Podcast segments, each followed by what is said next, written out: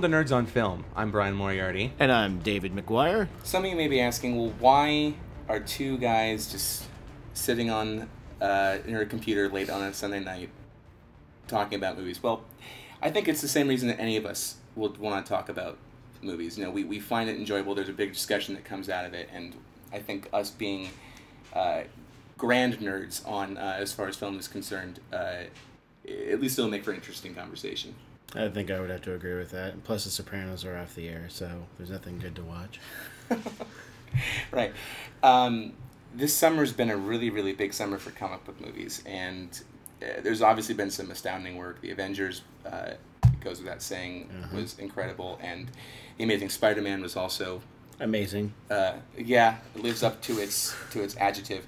Um, and what better way to talk about, uh, you know, this kind of genre of superhero films than just after the release of The Dark Knight Rises, uh, which was, uh, in my opinion, the, the opus magnus of of the, of any Batman film.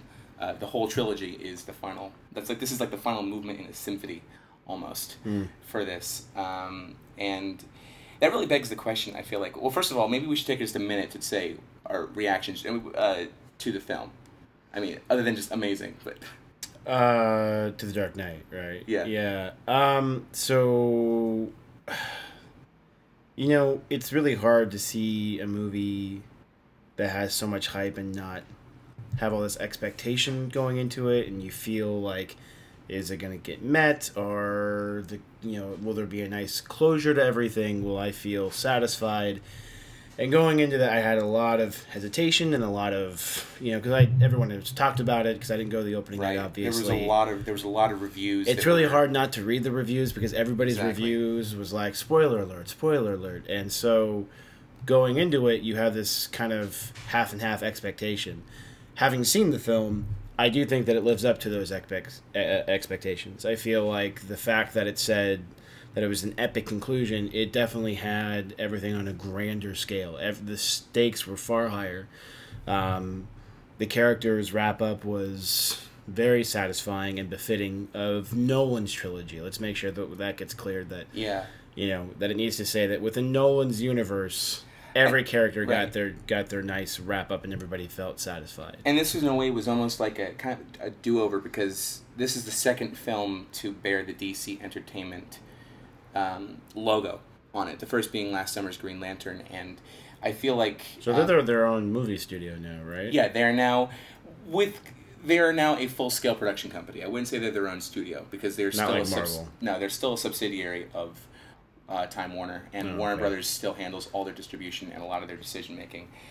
Uh, that's a great opportunity to uh, actually bring in another fellow uh, Batman nerd, and actually another fellow just comic book aficionado in general. Uh, Bamf, like Nightcrawler, I appear.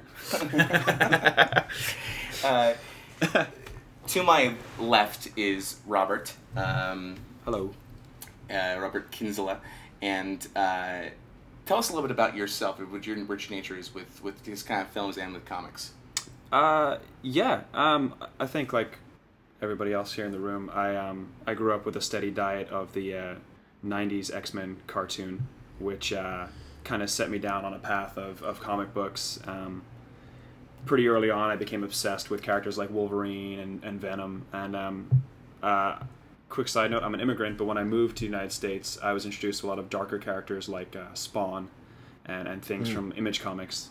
And um, it was kind of through that that I, I slowly landed on things like uh, Batman. I was always aware of Batman in my life, um, the Tim Burton films and things like that, but uh, I really didn't start paying attention to him until I got a little bit older, into my preteens, and started looking for that uh, that darker edge out of my yeah. superheroes, and um, and that's when I really started falling in love with uh, with Batman. Um, and then Jim Lee drew him, and that changed my life forever. Uh, Hush, specifically, and The Long Halloween, reading those books just blew my mind open. He mentioned Dark Victory and Dark Halloween, but those are really important because those were storylines that were the basis for plot lines in the Nolan yeah. films. Uh, Long Halloween, specifically in Batman Begins, and a little bit in The Dark Knight, you can Yeah. see a lot of the threads of Long Halloween is in there.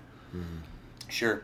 And I think also, uh, without getting into too much detail about spoiling the movie, but there's definitely elements of other big character arcs like Knightfall uh, in Yeah. um, in the Dark Knight Rises, as well as um, uh, almost a little touch of No Man's Land. Yep, No Man's Land, minus, definitely. minus the, No Man's Land. For those who are not out there, was a, sto- a year long story arc in DC Comics when there was this massive earthquake that took place in Gotham City, and the government um, sealed off the city and basically said, "You're on your own," turning Gotham into a no man's land. Like it was, they actually Congress acted to secede it from the Union. It was just one little dot where Yeah. it was not governed by anybody. Oh, wow. So you basically had Batman and Commissioner Gordon. And, and the Bat family at that point, uh, like defending the city from Arkham criminals who had gotten free and were running amok. So there's there's definitely traces of that in Yep. The Dark Knight Rises without going too campy Okay. with it. Um, Okay. That's all I'm gonna say. I That's- don't wanna, that- that's yeah, good. I think yeah, we should I don't leave it wanna, there. Not to whet the appetite for people who have yet Yeah. to still not seen And if you have seen it for the first time already, most definitely go for a second time. As Brian will probably tell you, it's uh, it's better on the palate the second time. Uh, it was much better on the palate the second time. I, I walked out the first time feeling very content, Mm-hmm. and then I kept, walked out the second time giddy as shit. It's true. He had this shit-eating grin on his face from ear to ear. It was I did, I did. I, One uh, that would make the Joker go, wow.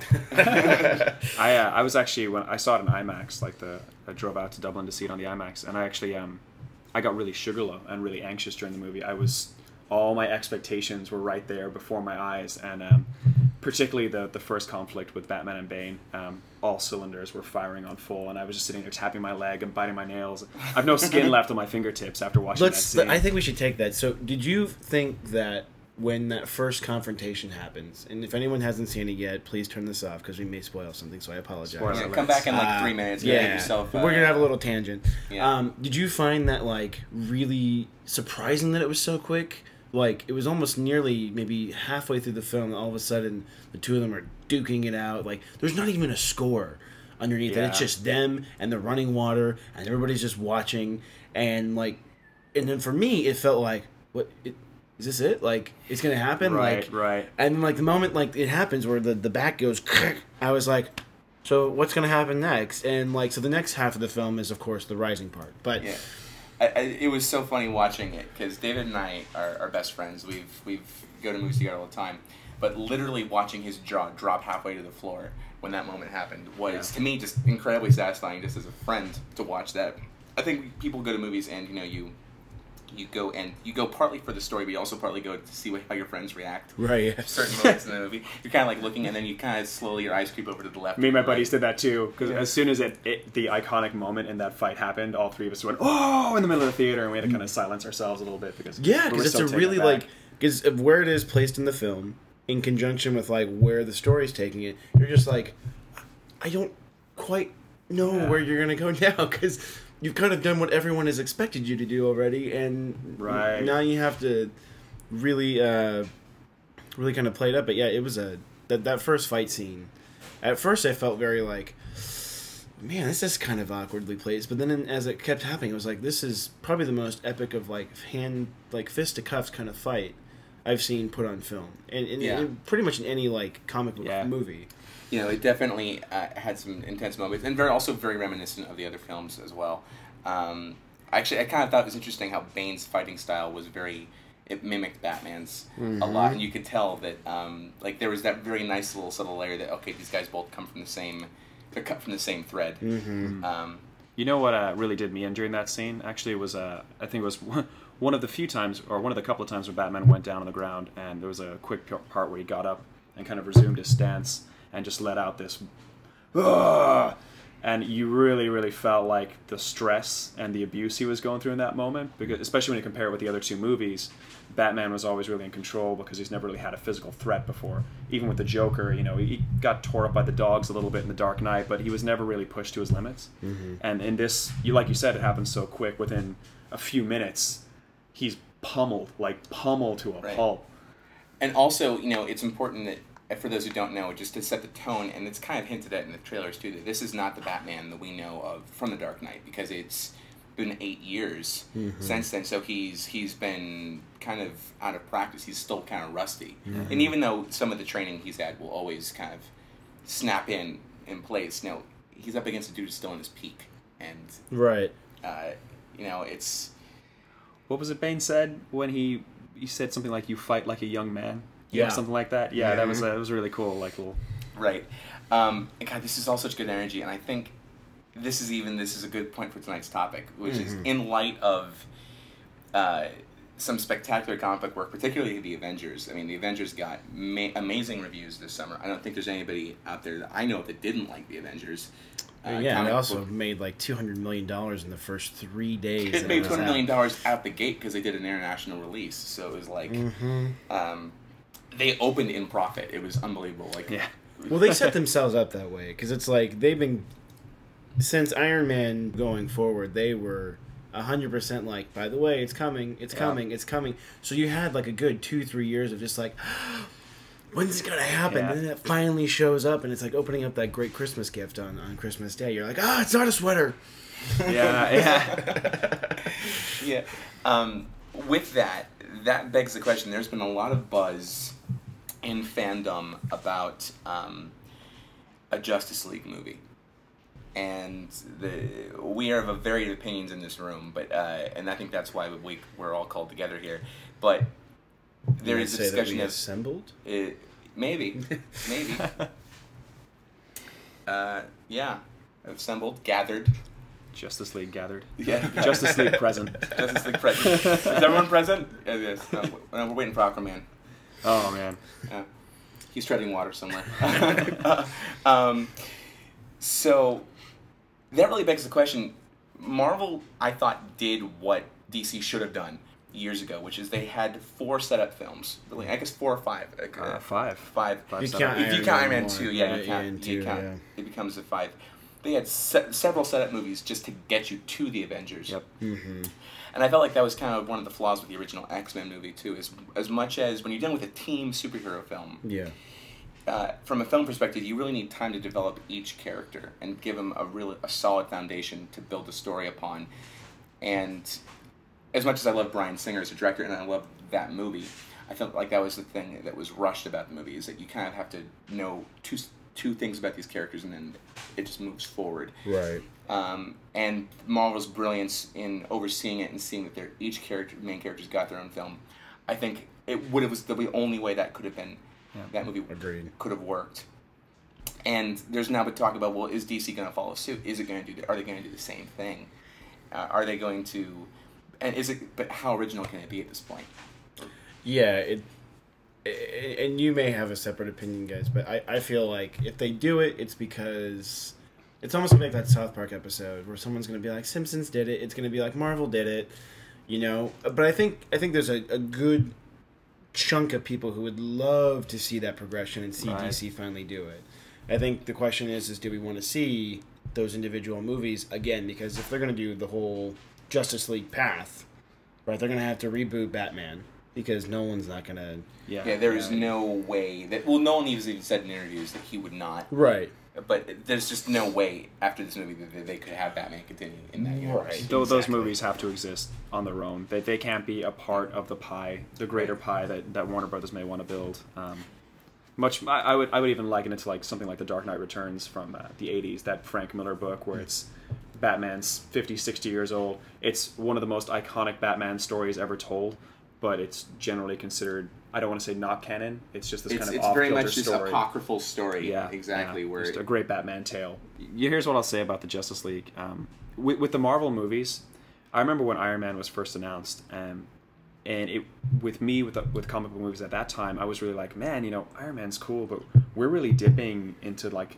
I hate to say it, but the B list characters at this point. Like we've already had X Men, we've already had Spider Man, Batman. I think it started at that point. Mm-hmm. And I had I didn't want to say a lack of faith, but I was like, well, how cool is Iron Man going to be? I mean, he's got the Mandarin. How many villains does he actually have? And Right. truth be told, it was it was Robert Downey Jr. Like he made that character accessible to so many people outside of comic book nerds. Yeah. And that foundation really really supported characters like Captain America and Thor, who I think without an Iron Man movie, those two movies by themselves probably would have had a hard time existing. Agreed. And then you look at Justice League, it's like, all right, well, we're really an Aquaman movie and a Cyborg movie. Like, how well could those really do on their own? And then you think about, well, what if they just skipped them and did a team-based movie? Well, you can't Right. just introduce Aquaman in the background and be like, you can't suspend disbelief. You'd be like, what's this guy doing here? You know? And at the same time, there's also you know you can break down the league into primary and secondary characters. You know where Right. like I mean just like in the Avengers where you had to they found ways to work in Hawkeye and and um, Black Widow into side films like Thor and Iron Man Two. You could almost work Cyborg. I know I don't really. I think Cyborg to me still screams Teen Titans. I know he's been a member Right, of the league right. as of late because of the new Justice League from the new Fifty Two. One of now I think we're on reboot number three for uh, for DC, the DC I um, actually saw a DC panel at uh, Comic Con, and oddly enough, Geoff Johns spoke very highly of Cyborg. He actually mentioned that's one of his favorite characters, which I had a weird. I'm, I'm very much like you. I'm like Teen Titans, Cyborg. Yeah. He's kind of a weird character, but For those who don't They know, love him. Cyborg, uh, the character Victor Stone, is kind of like literally the DC version of RoboCop. He is Yeah. a um, he is a is an Afri- he's also an African American superhero. So he's a and he's a badass too. So he's this average Yeah. dude who got into some a major accident, and the only way that they could save him was to replace pretty much his entire body. Right. With uh, with a robotic one, um, but he's still got part of his face, and he's still got all of the memories and all of the personality of Victor Stone. Um, so uh, and he's become more recently involved with the Justice League. But for a while, he was a member of the Teen Titans, which Right. was And when you guys say that they're rebooting or like they're in their, you said three, the third reboot. Yeah, yeah, so- So because I heard I heard somewhere that they're trying to like make it younger, right? Was that Yeah. was that is that, is they that still true? they did or- some adjusting. So Victor Stone is an example of aging up. I think they took him and they They they, brought him a him little up bit. to like the Superman Batman age. But that being said, they also brought Superman and Batman down. I feel like probably mid 30s now, just by kind of cruising through the comic books. Whereas I think pre reboot they really felt like they were kind of getting into mid 40s. getting back to to Justice League and uh, talking about um, y- you know all this mess of well, how do we get these characters? How would you get these characters even established? Uh, there's also been talk about Man of Steel coming next summer as the potential h- hope for creating like a DC cinematic universe, but no one's even said that no, the Superman exists in his own universe as well. I don't know if that's true or not, but meaning that this Man of Steel movie that's coming out It's self-contained. is- it- okay. it's it's also Does going to be it does it coexist with his, no, uh, Gotham or No, according to him, his visions of the Dark Knight and the Man of Steel um, are they exist in separate universes. They are the Okay. only they are in their worlds. They are the only superhero that is known to existence. Basically. Okay. Right. So, So basically, then, if they were to do it, They'd have to could- reboot They'd have to re- Well, maybe they could do this as a. I mean, if you think about it, like Batman's origin story and Superman's origin story, are almost like- unless you live under a rock and have no idea what pop culture is, like those two are pretty well known. Right, like with right. Iron Man and Thor and all those ones, like those are like as you said, they're kind of like B characters within that universe, and so they kind of had to give you like this. This is who that person is because Right. we want to do this bigger goal. With Batman and Superman, it's like you mentioned Batman. They're like, oh yeah, his parents died by who? I don't know, Joker. Or you have like someone else that goes like some random guy, like some random Right. guy. Like Right. there, there's two separate origins, but you kind of get the basis. And it's like you mentioned Superman. They're like, oh yeah, pla- planet blew up. very very sad. everyone knows at least on a very very basic level. Right. Why? Enough to make a Justice League movie, and for you to be like, I know who that is. Yeah, and I think and that begs the question like even with like the Amazing Spider-Man, you know, uh, coming out recently, do origin stories really need to re- be retold? Uh, because you know they're almost now superheroes. I'm of the mindset superheroes are our modern day mythology, and it's almost just like the Greeks. The Greeks all knew the stories of Hercules and you know, of uh, was Perseus from the Clash of the Titans. Yep. Mhm. Yeah, yeah.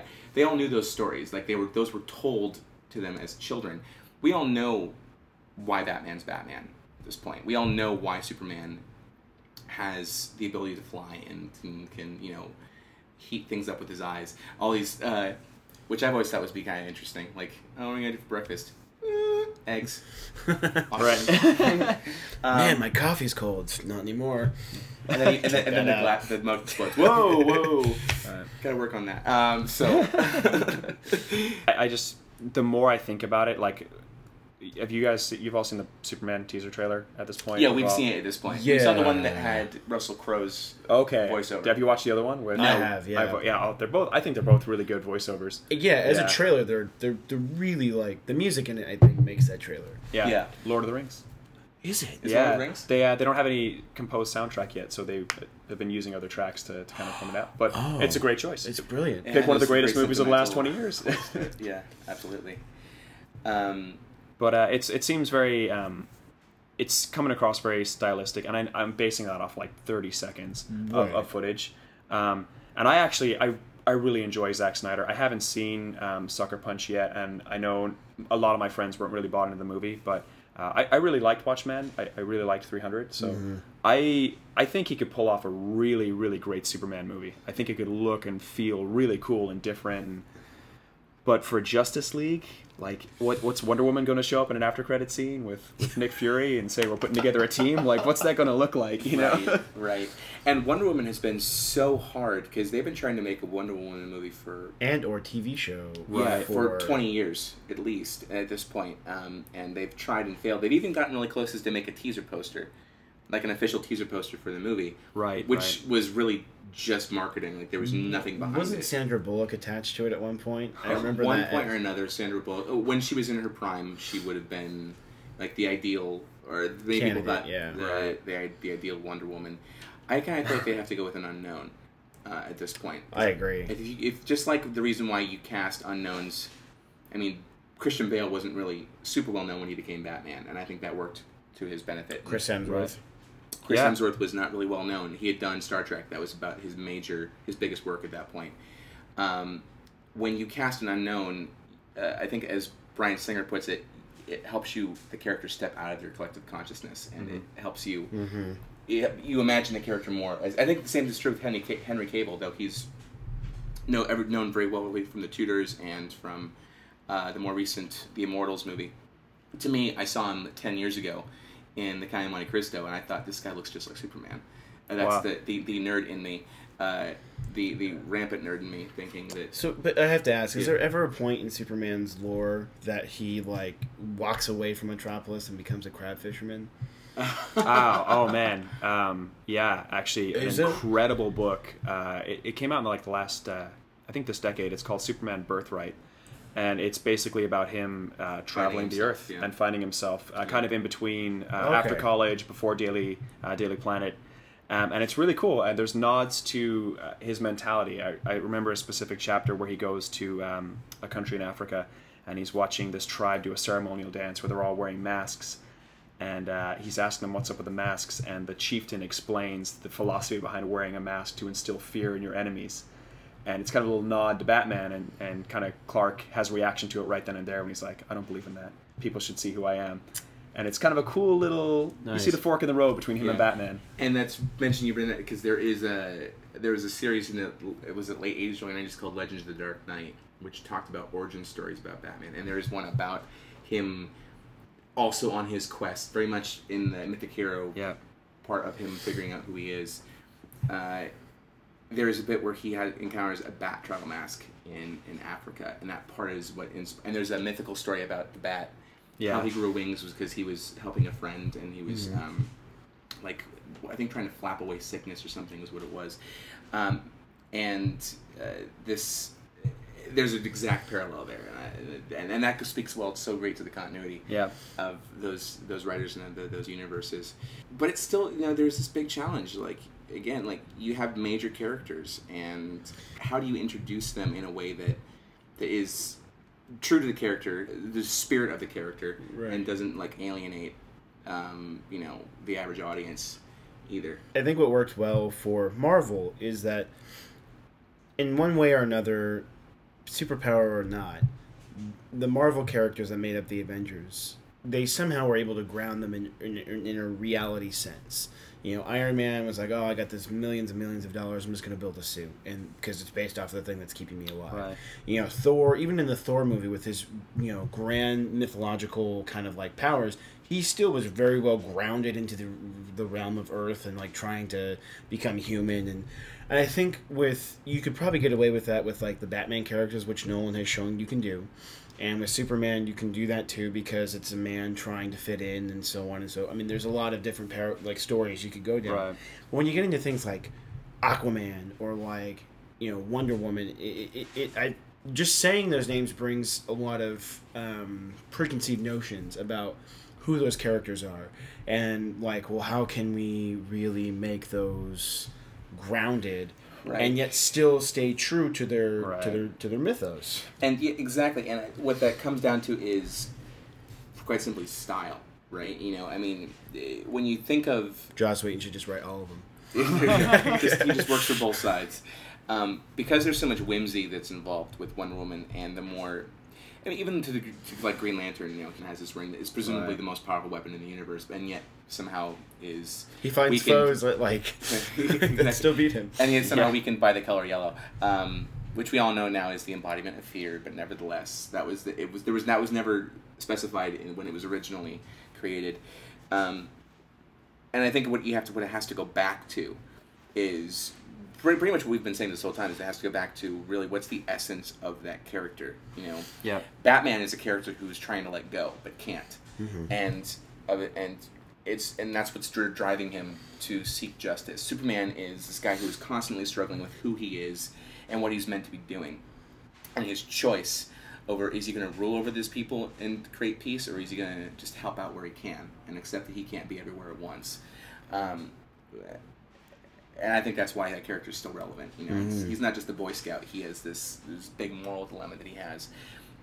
Wonder Woman, like how like she was created out of a sense of giving you know women a a, a, a role model at a time where there were no w- women superheroes, Right. and like how is that And even that was loose back then, the way they treated very her character. very much so? She was she was I mean by today's standards, everyone would be like, wow, this is just a It's terrible. But the same thing is- for all those characters back then. Right. She's all- literally a, an illustrated sexual harassment suit. Yeah.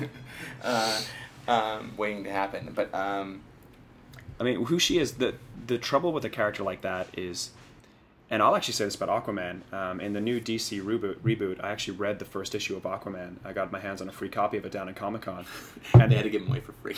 I well, I'll say this: I was I was actually shocked. Um, it was really good. Um, Geoff Johns is writing it, which, if you know comic books, he uh, he basically gave rebirth to Green Lantern, which the last I would say five or six years of Green Lantern books, in my opinion, have been some of the best comic books out there.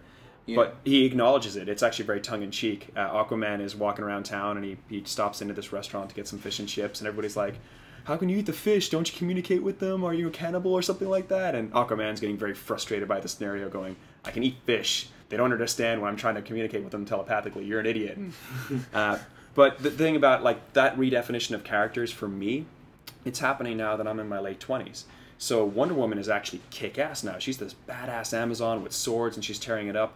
But my only reference point uh, prior to this reboot was things like the Super Friends. I wasn't reading her comic books, so all I knew was is she like a female version of Superman? Is she kind of like a lady Captain America? What's her deal? And the same thing with Aquaman. He's the guy that talks to fish. And I don't want to undermine those great comic book characters because they matter to a lot of people, but to Right. me at least, that's something like Marvel did really well. Is that they added um, a human element to it. Like for me, Iron Man was that I related to it on an issue of pride. I've been in a situation where I was so prideful I thought I was right, and then have the whole world come crashing down around me.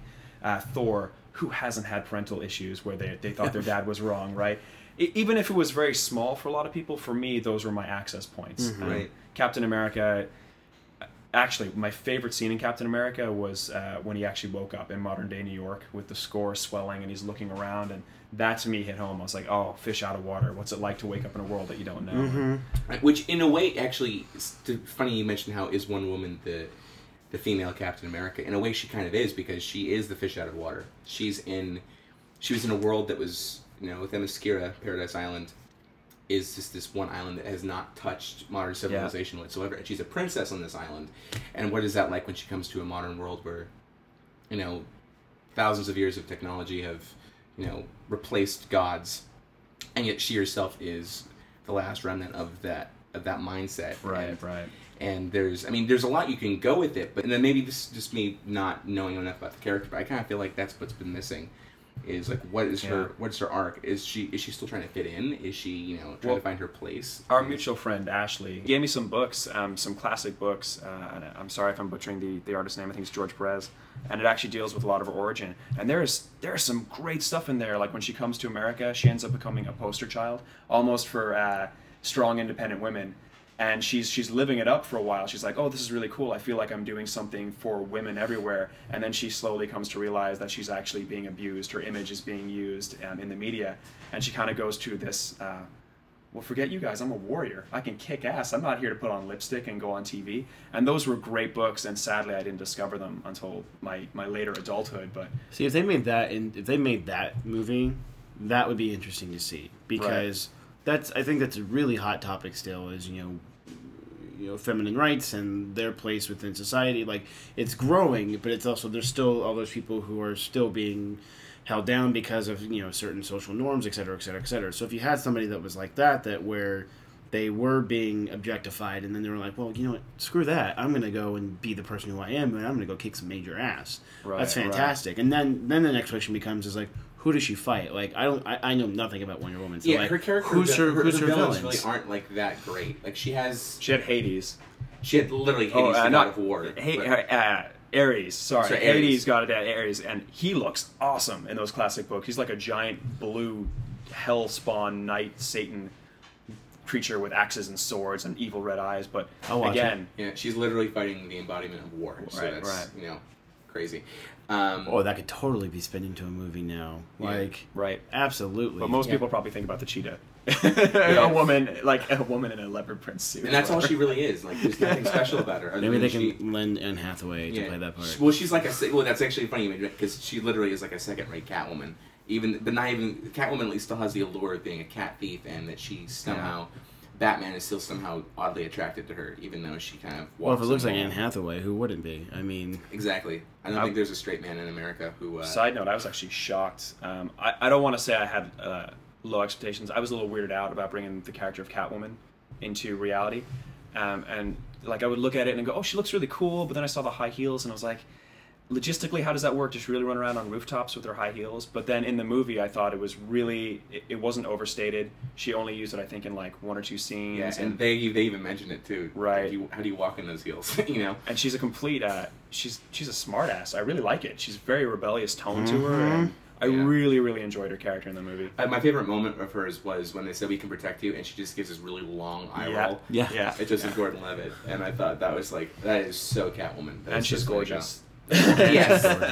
I think uh, probably one of my favorite moments of that entire movie was, uh, you know, again, if you haven't seen it yet, spoiler alert, but when she's going to get her payout for trading off the material, and Yeah. then the, the cops burst in, and she's on the ground going, "Oh my God, help me, help me!" Her switch in that moment was so good. I was, we all started laughing, and it was so good. A lot of humor to her, and she definitely has like that air to her like and i think a lot of because like when christopher nolan was doing an interview about her i was like well maybe he's being a little like talking her up just to like everyone had these expectations like oh she can't really be possibly that good you know and like she really lives up to like she really she really embodies the character she's very she's very Yeah. strong at no point do i feel like she's a weak woman in a suit like she Yeah. like I mean, like she almost steals the Bat Pod and like leaves Batman high and dry, and it's like, fuck yeah, I would too. Like, look at you.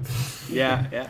And actually, a real uh, nod to uh, some of the more alternative takes on Catwoman living in the ghetto, Right, With I was kind of thinking the her same thing, her yeah. young her young sidekick. Um, sans the the prostitution aspect that Frank Miller latched onto in some of his books, but still Yeah. really cool nod to that '80s. She's living in the dirt. She's really down there, um, but she's got this wonderful, almost uh, bizarre like home filled Yeah. with all these goodies, all Yeah, her stuff it looks, that she's it looks it looks very uh, very like well to do inside this. Yeah, yeah, exactly. I thought I thought that exactly when I saw like the fine rugs. And, And I think all that even a little bit of a nod to Tim Burton's Batman in Batman Returns when they were doing the dance party scene, and little like a little bit of like that whisper in the ear of like you know uh, of of revealing who each other are without Yeah. actually saying it, but also you know more or less speaking the subtext of what they were trying to do, and it just really reminiscent of that one scene prior. You know, of course, Yeah. this didn't have a penguin Definitely. popping up with a giant ducky. yeah. Uh, Insert penguin here. Uh, we, could, we could do an entire episode on the mistakes that were made in the previous incarnations of Batman. I think another big challenge that these characters have to deal with is, especially when you're dealing with a teen movie, just and I feel like the Avengers kind of ripped it off in a way. Was I remember the first issue of Justice League of America in like the 1950s or 60s, and it was the one reason why these characters, even if you did do the intro movies and you did get them correct, they're united by a force that is greater than that what they can beat on their own. Mm-hmm. Right? That's like what has to draw these heroes Right. together. And it, there was Starro, which is the lamest name. It, it was the it was the peak of the fifties and sixties where they were just doing cheesy stuff left and right. It literally was like the starfish villain. Yep. A giant starfish. Um, and Superman couldn't beat it for some reason. I think because it farted kryptonite or something. I don't know. But Something about the giant Something- starfish. He couldn't, exactly. He couldn't punch it in the face. Right, exactly, exactly. Um, and where like all the characters needed to team up, and it was only their combined efforts that could actually beat this, thus forming the League. Right. And they've even used it a similar take on it um, in the Justice League animated series too. Mm-hmm. Um, is you have to have a threat that that, that, that brings brings them together, and yet the Avengers just did that with. Uh, they didn't say they were alien, but they might as well have been aliens in that movie. That these giant alien what whales that were flying around with armor and Well, I mean, weren't those ships? those they were were living kind things. of living creature They were creatures ships. that had armor around Yeah. them. Oh, holy crap! I Yeah, you didn't notice that like, they Giant were flopping space and there was, worms. like, I just thought that it, I just thought it was a yeah, that's why the whole Shit. there was the whole Jonah and the whale reference is because they Right. were wa- it was basically these giant flying whales. Space whales. gotcha. Yes, exactly. Uh, you know that the original the Avengers too. I mean, a testament to how they played ball back and forth, both companies. I mean, Avengers, their actual origin story is heavily embedded in that movie. Uh, Loki comes to Earth. I think he brought the scrolls with him in one of the original comic books. And yeah, we didn't get the scrolls in the Avengers, but we got the ultimate version of the scrolls, the Chitauri. So th- I thought they stuck pretty heavily to the roots of what they were going for with the Avengers. Um, but whether it's a giant star or green shape shifting aliens, uh, some giant force that brought them together. yeah, and I feel like I feel like you, like I don't know. It feels like with DC, like like I said before, like there's this like continuity as far as the character because it all came from one person's mind, right? Stan Lee like just birthed all of these things. He was like, "Hey, wouldn't it be great if somebody did this?" And someone was like, "Oh yeah, I'll, I'll draw that up for you."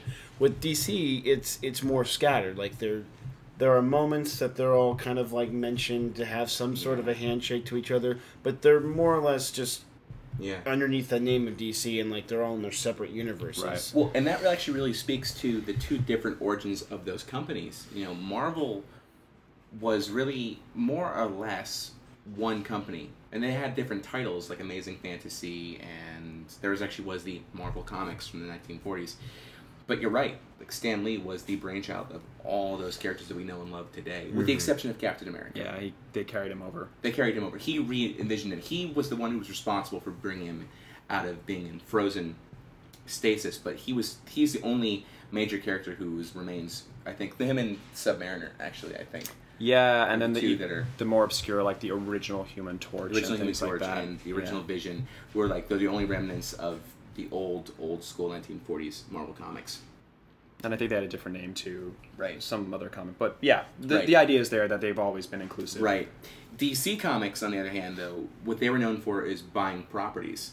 Like Bob Kane in Detective Comics, he sold his his To DC. rights to DC, but he in exchange for saying, "Well, I get creation credit for for a lot of the stories," even though he was an artist.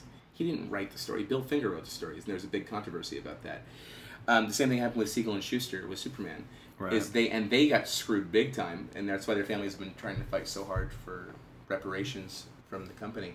Marvel has been a company that has a reputation for originating content, and DC has become a company that's been known for compiling content, uh, good content, but nevertheless they Right. they they they're okay with the idea of t- there being lots of cooks in the kitchen, which speaks to why I think all their films are kind of pish, uh, you know, what's the word I'm looking for? A hodgepodge, I think is what I'm looking for. Yeah.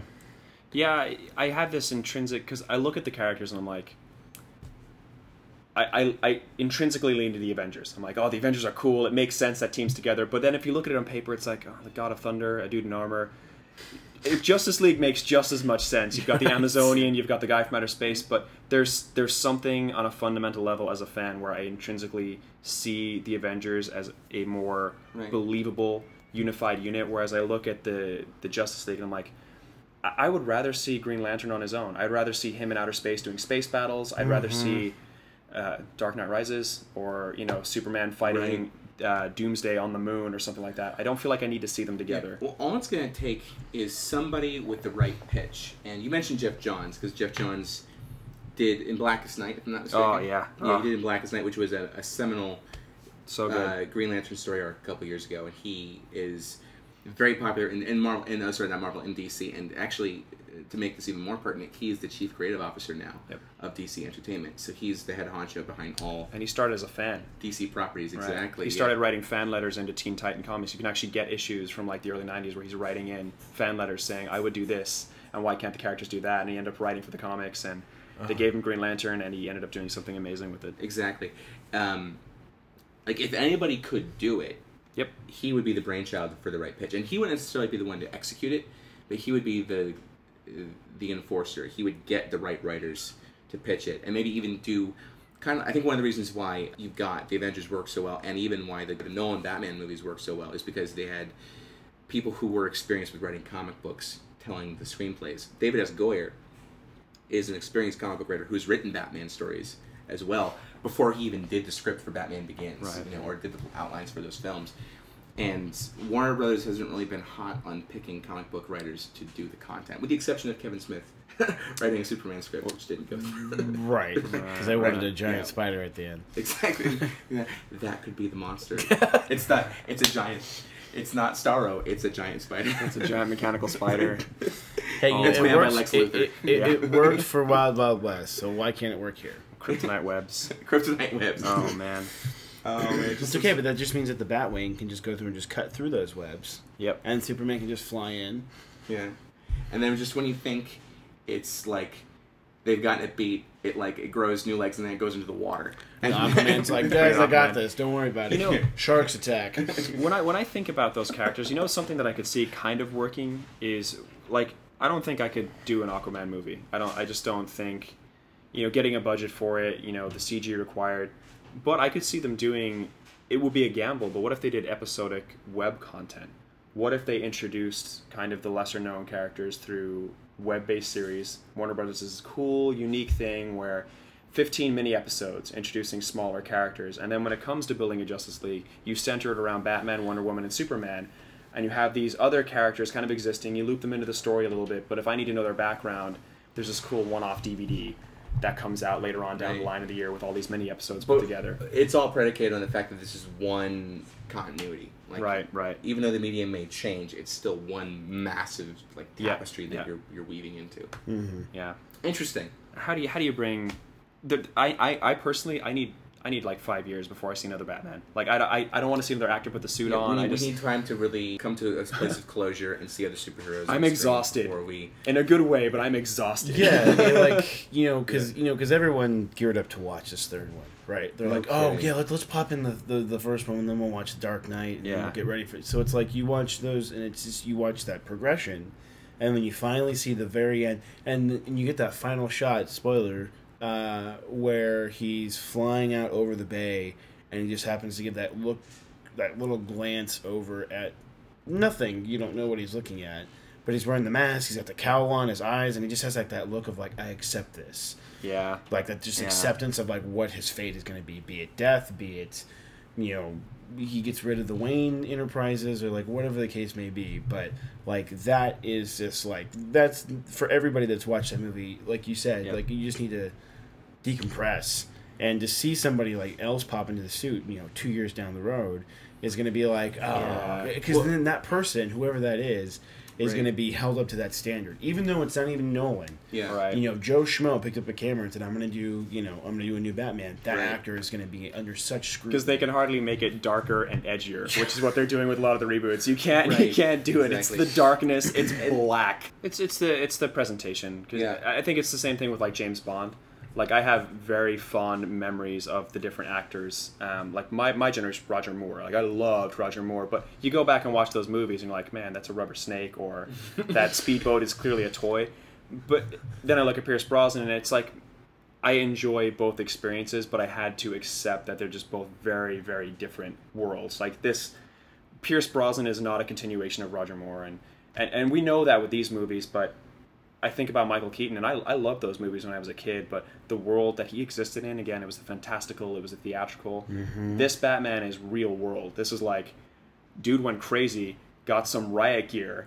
Went out in the streets and started pummeling people. Like this is what this would actually look like if this was happening in the real if, world. if a billionaire was that Did pissed off. anybody else find it a little hard to accept New York as Gotham in lieu of Chicago? Because I didn't notice that. Actually. yeah, because they shot it in Chicago for the first two. And and that was- they didn't do it in Chicago for no, the second. No, New York. for the they used New York for dark.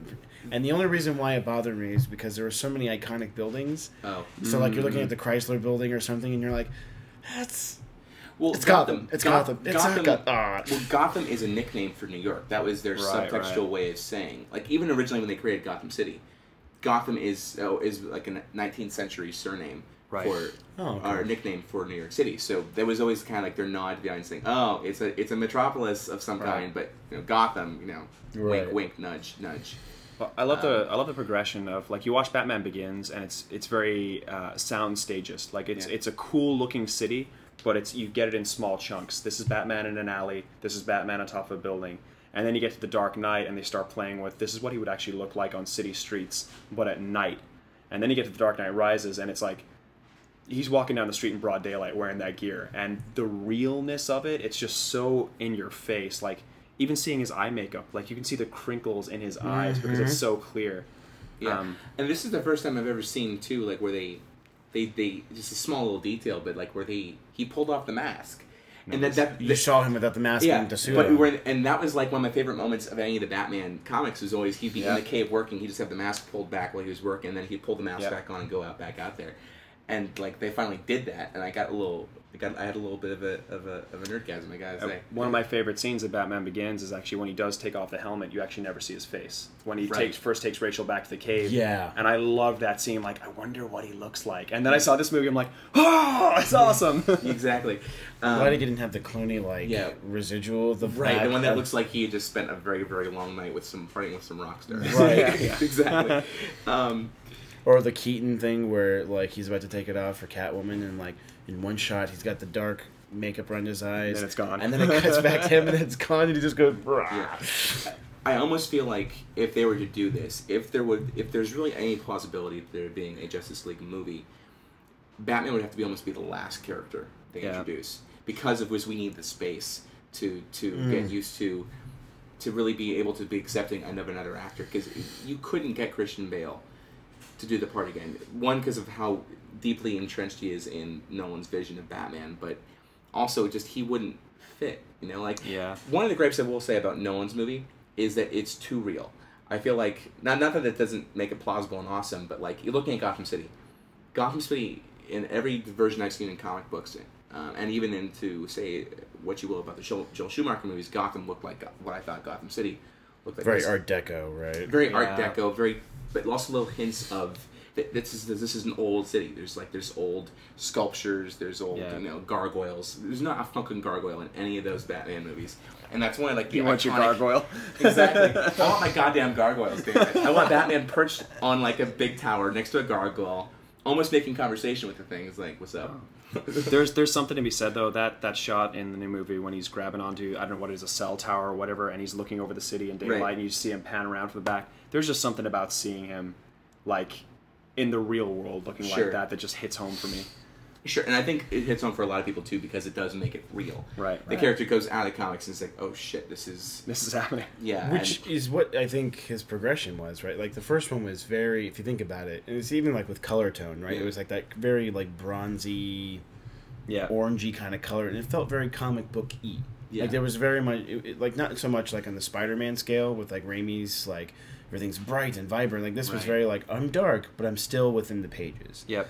And then you get into the Dark Knight, and then that was just like, Right. well, I'm gonna shatter that illusion. Now it's like this like really cold like blue, and it's very Right. gritty and Yeah. very real. And then this this had no filter on it, and I was kind of surprised because I was expecting like, but it was like this gray filter, and that gray filter was very much just like yeah. it gave you like that even more like realistic Yeah. point of view of it. Like when they go into the stadium.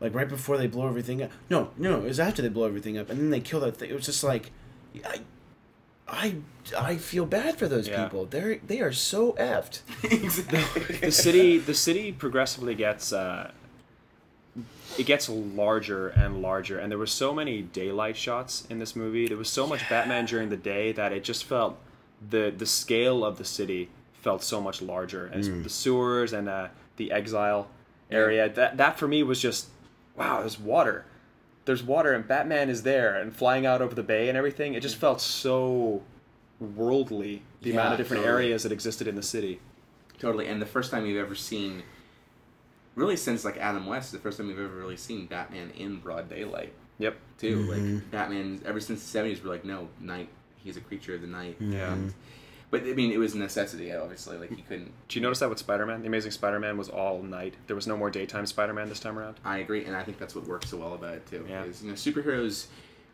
Uh, He didn't jump. He didn't pop down in broad daylight to get his hot dog and then go back up at the top exactly. of the building. Exactly.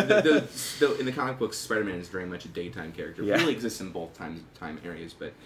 Um, Well, I think Yeah. with the Spider-Man character, to digress a bit, like that reboot, while the origin story probably didn't need to be retold, I was telling Brian this when we saw it. Like, it felt very much like Batman Begins, where it was like, okay, we have all this, we have all this exposition that we need to get through, Right. Because there's another story that we want to tell, and this is just all this is just us setting up the dominoes for it. Because even the tag at the very end, where you know the Doctor Connors is in the whatever hospital or insane asylum, whatever, and then there's that mysterious person it's like okay there's a grander story that they want to like try Right. to to expand on and so we're gonna make it dark and gritty but we're gonna really pull our punches because we don't want to reveal our hand yet yeah, exactly. which is something Nolan heavily avoided. Like he, the first two movies are very solidified. You could watch those in any order you want, and you you'd probably feel comfortable with the mm-hmm. experience. Yeah i don't think you can do that with this third one Third this one- third You one you really need to have watched the first at least the first It's one. very entrenched in Batman Yeah. Begins. I mean, the second one is there's definitely elements of it. I mean, the for opening shot is like, okay, this ends like right after the like this. Right. just at the funeral Yeah, exactly. Um, it's almost like they, they, they took the scene from when they were shooting Dark Knight and just plopped it in. and i gotta say i love the cutbacks Oh, like the, the flashback scenes when that they- Gordon they- is reading and he has I was actually frightened of Two Face, which I, it was a fear I didn't fear feel in the Dark Knight. But when you cut back and you see him screaming, but it's quiet, it's just like, ah, he looks awful. Good job. you did a great job, but it's CGI. He is horrifying. Absolutely, absolutely, yeah. And good thing they did it CG because if they'd done that with makeup, it, I don't think the effect would have Yeah. quite been the same. Paint they him- look like paint him Tommy Lee. Jones yeah, Exactly, with, the, with, with the with the fuchsia mohawk Because scarring does that. Getting lit half on fire will do that too. It'll turn you purple and give you big lips and and, give you very white hair. very and- flamboyant fashion Yeah, sense. You too. just didn't do the original like like animated series where it was like a black and white suit and it's Yeah, it was very yeah. Yeah. It was uh, Dent side was black suit, white shirt, black tie, and it was the inverse of that for Two Face. And that was the first one where like they had presented. God, Paul Dini just being a genius. Like he he repurposed so many of those villains Yep. and gave them validity. It- it- Harvey Dent, uh, Two Face was always Harvey Dent getting acid spilled on him, and that experience drove him insane. Paul Dini's take on Two Face was always oh there was something there. Uh, this, Yeah. this this experience just brought it out, but there was always that other personality was just lurking in the darkness. Um, Long Halloween again. If, if Yeah. you read that book, you actually see the uh, his psychosis is heavily perpetuated by the Joker, and the Joker consistently coming into his life. And that was something that happened in Dark Knight a, a little bit with the hospital Yeah. scene and giving him the gun and, and kind of pushing him over the edge. exactly. Um, so guys, I have to ask then. Final call because we've we haven't come to a conclusion yet. What do you guys think? Uh, I think they will have to have a, v- a really good story to bring everybody together Right. and make it worldly because I think they've kind of painted themselves into a corner, all comic book movies, where I don't think you can do outlandish anymore. It has to somehow have some semblance of reality. So Some if they can, if they it, can yeah. find that, Yeah. then maybe. But even then, it's a very like slight Yeah. maybe because um, there's just a lot of fantastical elements that I think Right. can't work. I um I don't think I need to see it. Uh, I I think it'd be cool if it happens, but I I don't want what they did with the Avengers to become a trend where you just keep putting more and more and more into it. Like Joss Whedon hit it out of the park. Like he nailed it, but it was a very difficult task. And I even have fears about Avengers 2. Well, what's it going to be? The same cast plus Ant-Man plus Black Panther? Like you can't keep stacking on. And with, with something like Justice League, I don't I don't feel like I need to see those characters come together right now. Right. Maybe maybe Superman. Maybe Zack Snyder will do something incredible with Superman that will make me go, "Wow, this this is a cool world with Superman." What would what would the Wonder Woman of this world look like? What would the what would the Aquaman of this world look like? Right. But I have And- to wait and see. And that's to say nothing of the other characters. Like, you could almost. I feel like, you know, because the original Justice League is so large. Mm-hmm. You know, I think there's like there was eight original members. I mean, we know about Batman, Yeah. Superman, Wonder Woman, uh, Green Lantern, of course. We haven't even talked about the Flash. Yeah. Flash is a big character who has yet to be done in film. and would be an awesome character to see on And film. where do you start? And Wally West. I mean Barry Just Allen. I'm sure, Barry but, Allen. but well, he's now the, the Right. he's now the current Flash again, right? That that's probably another thing with those heroes too. Like a lot of these heroes have gone through a couple different incarnations, right? Like Bar- there's been three different Flashes, two different Flashes, and Several different Green Lanterns. right, several different. And, and Aquaman has, has kind of been replaced here and there by Aqualad. So right there, the history is is already like where do I pick and choose? exactly. Peter Parker's Yeah. Spider Man. That doesn't change. Even even when you have like ten thousand clones, Peter Parker is always Yeah. Spider Man. with, with, with the exception, I think, of the recent uh, Miles Morales, yeah, Miles which I think is, is great, but that's another story Yeah. altogether. Um, yeah, I think it would take um, a lot of editing. Like you would have to, you have to really hone it down to maybe six at the most. Yeah. Um, and really find ways to make them work. Like you have to find a really interesting take on Aquaman. You know, I mean, the only thing I could think of is making him political and saying, "Well, he he's trying to prevent pollution. He's trying to stop pollution." You know. Um, So you're saying James And, like, Cameron? it's like- is He's an eco warrior. yeah, right? he's the warrior, and like so now you find out LexCorp has been dumping sludge into the ocean or something like that. Very Captain Planet ish. Um, but with That's a fish. movie that's getting made. You know, you know, it'd be cool. With Don Cheadle. what what if they did it? What if they kind of did what Iron Man did, but from a different perspective? What if the first Justice League movie was just Batman, Wonder Woman, and Superman, and Just the- like the Trinity. Yeah, the ending of that movie is them deciding they need to formulate a team, and then you've got these cool little clips at the end with Batman in, in Star City looking down a Green Arrow, shooting off an arrow, and Superman kind of hovering by as Green Lantern lifts a flaming school bus out of you know out of the fire of Oh, hell. so they, they become the Right. recruiters. and yeah. that's it. They're the recruiters, and that's that's how that first movie ends. That would be Yeah. cool. yeah. The recruiter bit would be kind of interesting. That would be a good spin on it. Yeah. Um, kind of a nod almost to X Men First Class when you have Xavier and Right. I think it'd be even Lynch. better if you kind of like already established that the three of them are working together. So instead of doing like an origin story of like Batman and Superman and then Wonder Woman, Right. Just have it just start off where like they already have a pseudo kind of partnership, Right. and they're right. working right. together. A rough Right. relationship. Well, so mm-hmm. so there you go. There's your first concept. We had you really it would start within a world's finest movie, a movie that would somehow what fans it's a are great gonna title for it. Exactly. Yeah. Well, because the fans, for those who know World's Finest, whenever you say that, you immediately think of the team ups between Batman and Superman. Um, and what it really that's what it would take is it would take one story that would actually get those two guys to come together, um, and then you can start working in the other forces to it, uh, slowly kind of build it up, um, and it would take. The thing is, it's probably not going to happen for. It would take at least another seven years Yep. for it to because it took from Iron Man to to Avengers it took four, but we're not leaving any time for you know to Was it really only four? It was four years from 08 to to, to Feels like an eternity. Well, plus Yeah. all the pre-production that they Yeah. like, did. Exactly all the development they had done. It would take that plus in a couple years for us to just to catch our breaths from getting used to another getting used to a, a new guy being in the bat suit. Um, If we had to choose, since we're talking about it, mhm, so now that Christian Bale is done, he's out, mhm. And Joseph Gordon-Levitt aside, because that's not going to happen. Yeah, At least not with Nolan behind the camera. right. Who would be a suitable replacement For to Batman, be to be Batman? I I think I will. this George is- Clooney.